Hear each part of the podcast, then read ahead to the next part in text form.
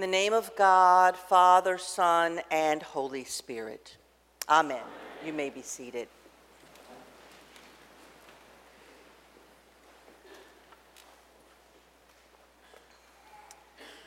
The message the prophet Isaiah is instructed to deliver to God's people from this morning's lesson is quite sobering. Your new moons and your appointed festivals, my soul hates. They have become a burden to me. I am weary of bearing them. When you stretch out your hands, I will hide my eyes from you. Even though you make many prayers, I will not listen. Your hands are full of blood.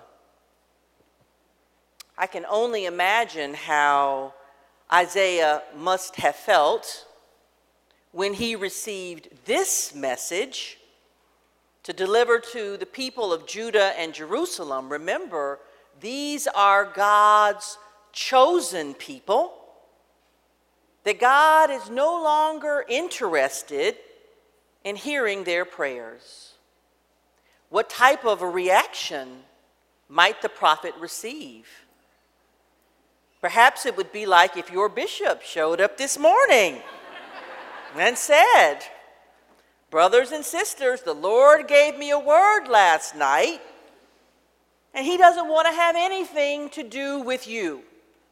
All of this, this magnificent worship space, the wonderful choir, these vestments, the flowers, the trappings, it doesn't mean anything because your hands and your hearts aren't clean.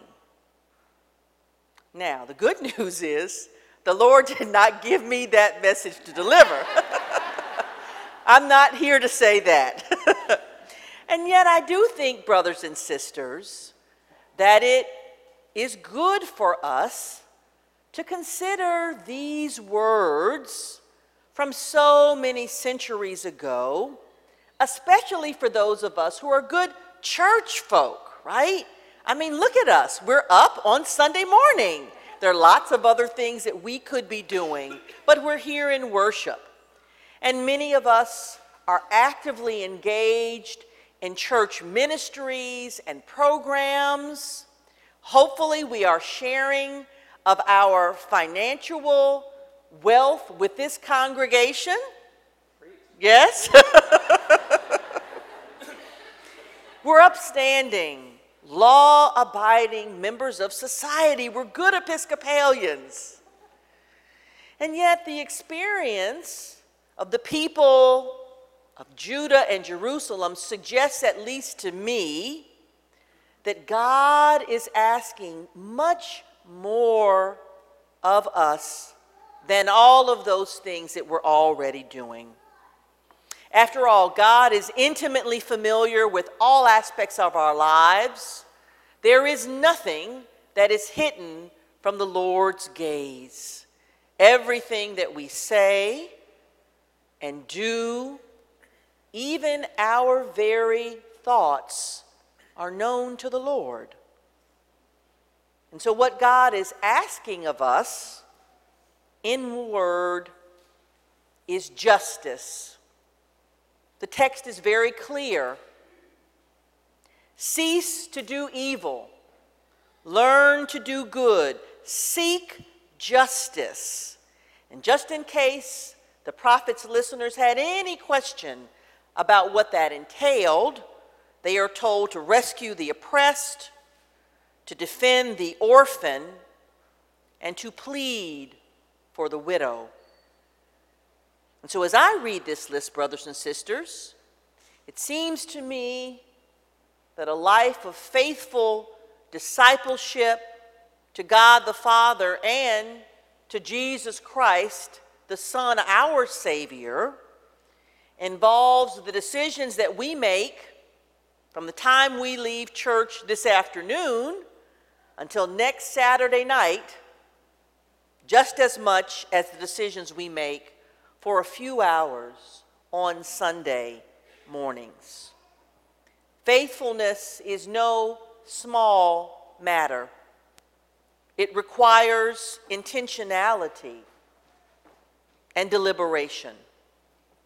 And so, for those of you being confirmed or received or reaffirmed or baptized this morning, this is a very significant step in your journey with the Lord. We are privileged and blessed to share this with you. So, not only will your Calvary family have expectations of you, but the Lord does as well. It's a tall order. And yet, we're not called to be discouraged. Because consider Jesus' words to the disciples from the beginning of our gospel lesson Do not be afraid, little flock, for it is your Father's pleasure to give you the kingdom. Jesus presents the kingdom of God as a magnificent free gift that God wants to give to each and every one of us. It's God's deep desire that we dwell with God, not only on the other side of the grave, but this side of the grave as well, where we will be nourished and sustained in a way that we'll never experience from any other source. Now, I tend to think that God is pleased with me when I'm obedient when I'm being the best Phoebe that I can be, but that when I fall short of the Lord's expectations, I've got to earn God's approval. And Jesus' instruction to sell your possessions and give alms, and when he uses that phrase alms, he means give of ourselves to the poor, that can lead to the conclusion that somehow I've got to do all of this stuff to earn God's love. But the fact of the matter, brothers and sisters, is that God's love has nothing to do with our worthiness. Thanks be to God. Our seat at the table has been prepared for us solely as a result of the Lord's faithfulness and compassion and mercy and generosity. We don't have to earn it, it's already prepared. What God asks of us in return is that we model our lives after His, and that we in turn show the same compassion and grace and mercy that was so freely given to us to everyone, not just to our inner circle, but to all of our neighbors. And there's another parable, right, where Jesus spells out the definition of who a neighbor is, and that is every single person, period. No exceptions. If all of us have been created in the image of God, then all of us are not only neighbors, we are family. We are brothers and sisters. And so I think that God invites us to be generous for two reasons. The first is it is a way, one small way, of acknowledging what we have received and saying, Thank you. Thank you, Lord, for the gift of my life. Thank you for waking me up this morning in my right mind. Thank you for allowing me to get out of bed and not be in pain. Thank you for the love and the support of my family and friends that I need so much. Thank you for this amazing vocation that I never even expected, that is such a blessing to my life. We have so many reasons to say thank you. That's the first reason to be generous. The second is that generosity creates room within our hearts to receive what the Lord wants to give us. Now, I'm not talking about material possessions, no, the peace, the peace of God which passes all understanding. Because if I'm holding tight to my ego and my insistence that I'm right, my anger, my possessions, my racial pride, my nationalism, any of that stuff, right? What posture am I in? I'm clenched.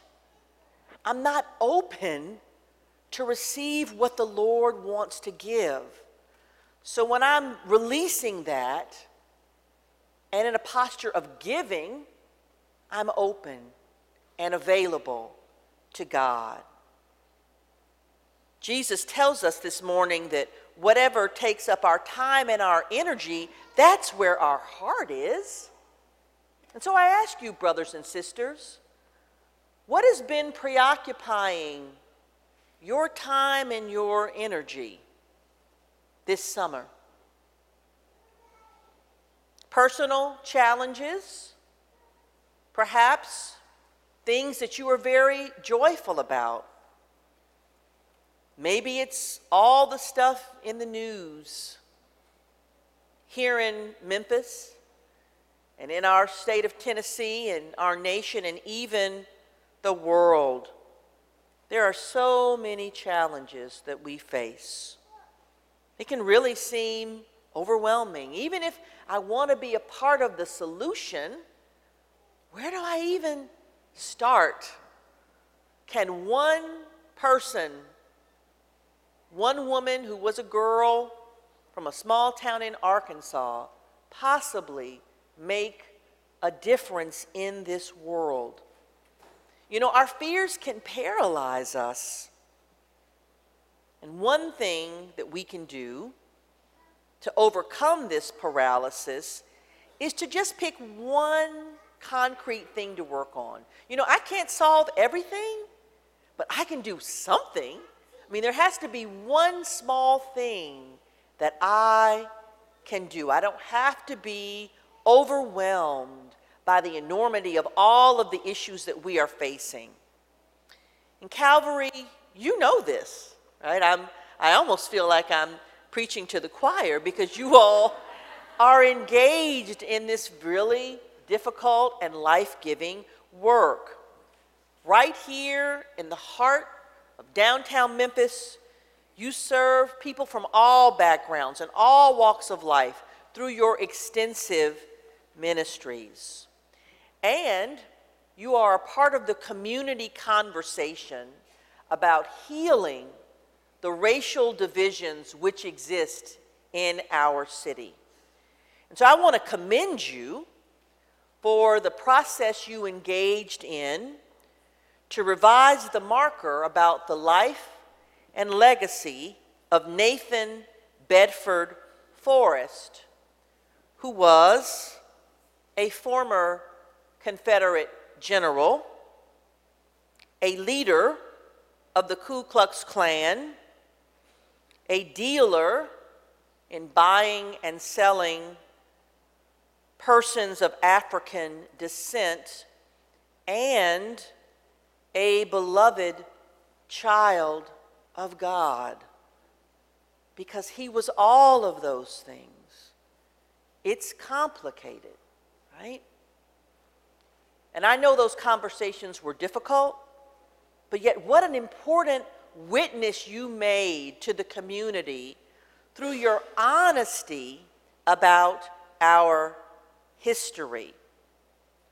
Your rector has said if there were a hole in the wall behind this pulpit, I would be able to see the market where Mr. Forrest bought and sold enslaved Africans. And I can't even imagine that my forefathers and foremothers who went through that horrendous experience could even have dreamt that one of their daughters would be standing in this pulpit as the fourth bishop of the Diocese of West Tennessee. And so that is surely for me nothing but the hand of God that has caused all of this to unfold. And so we know that some of the individuals who were engaged in that market, right on the other side of these walls, Monday through Friday, also came through those doors on Sundays to worship here. That's the facts, right?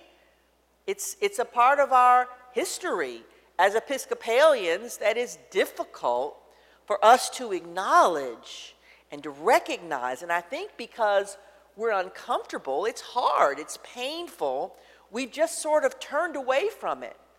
And so we haven't had ample opportunity to share our stories with one another in a way not to be judgmental, not to condemn, but to heal.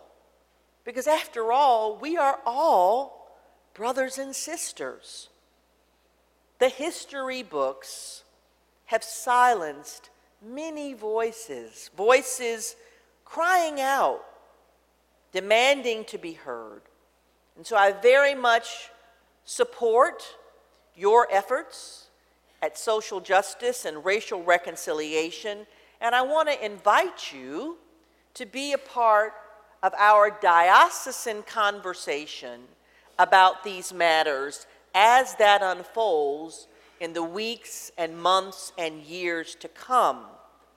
Because I believe just as the people of Judah and Jerusalem were called all those many hundreds of centuries ago, we are called here in West Tennessee to identify the oppressed and the orphans and the widows in our community and to reach out to them in love and compassion, to move beyond the walls of our beautiful buildings and meet people where they are. They may be reticent to come to us, so perhaps it's time for us to go to them. Where our faith communities can truly be places for all people to have an encounter with the risen Christ and to know what it's like to have your life transformed in ways you never imagined. So I don't know how all of this is going to unfold. I've only been the bishop since May. I don't have many answers. I think I have a lot of questions at this point. But I do know that within my soul and my spirit, there are just some things that are not right in our country. For me, the level of gun violence is unacceptable. For me, the treatment of our immigrant brothers and sisters is not Christian. And, brothers and sisters, God is not interested in our prayers when we are aware of mistreatment of people created in God's image and we are silent. We're called to have courage because the commandment, the commandment given by God to love your neighbor as yourself is not politically correct, and yet it's the gospel truth. If God has commanded that of me, I'm called to live into that even when it's difficult, even when it's painful. And yet, there is good news in all of this. There's good news right in the text from the prophet Isaiah because he goes on to remind us that God will transform our scarlet sins into snow. If we are willing and obedient, the prophet says, we too will eat the good of the land. He doesn't say if we're perfect. We're not asked to be perfect. God knows all too well we probably don't have the ability to be perfect, but I can be willing and I can be obedient. I can cultivate a heart that is always willing to seek out opportunities to be of service to others, and a heart that is obedient to the teachings that God has given us. And how I can do that is when I'm in relationship with all of you. That's why it's so important to be a part of a community of faith. We need one another for support and encouragement, for correction when we're off course. We aren't intended to go through this journey of life alone. I need you, and you need me. And together, we can do it. We can make a difference. All of us, like our ancestors Abraham and Sarah, we're all walking by faith and not by sight. And there'll be times when we get it right, and there'll be times when we don't. And God is in all of it. And there is mercy and grace and compassion for us and everybody else involved. So it's difficult work, and it's life giving work. It's work of meaning and purpose. And so, my prayer for all of us, for myself personally, for Calvary and all of my faith communities, for our diocese, is that God may give us a spirit of discernment and insight to know how to begin to respond to all of these issues and the courage to step out on faith to proclaim the good news of Jesus Christ to a world that desperately needs to hear it. Small steps, little by little, will make a difference. Have you ever been in a totally dark room and there's just one candle that's lit? But as more candles are lit, there's more and more and more light. So if we're each holding our individual candle, gathered in community, what a witness that will be. So may God bless us as we continue this work. These things we ask in God's name, Father, Son, and Holy Spirit. Amen.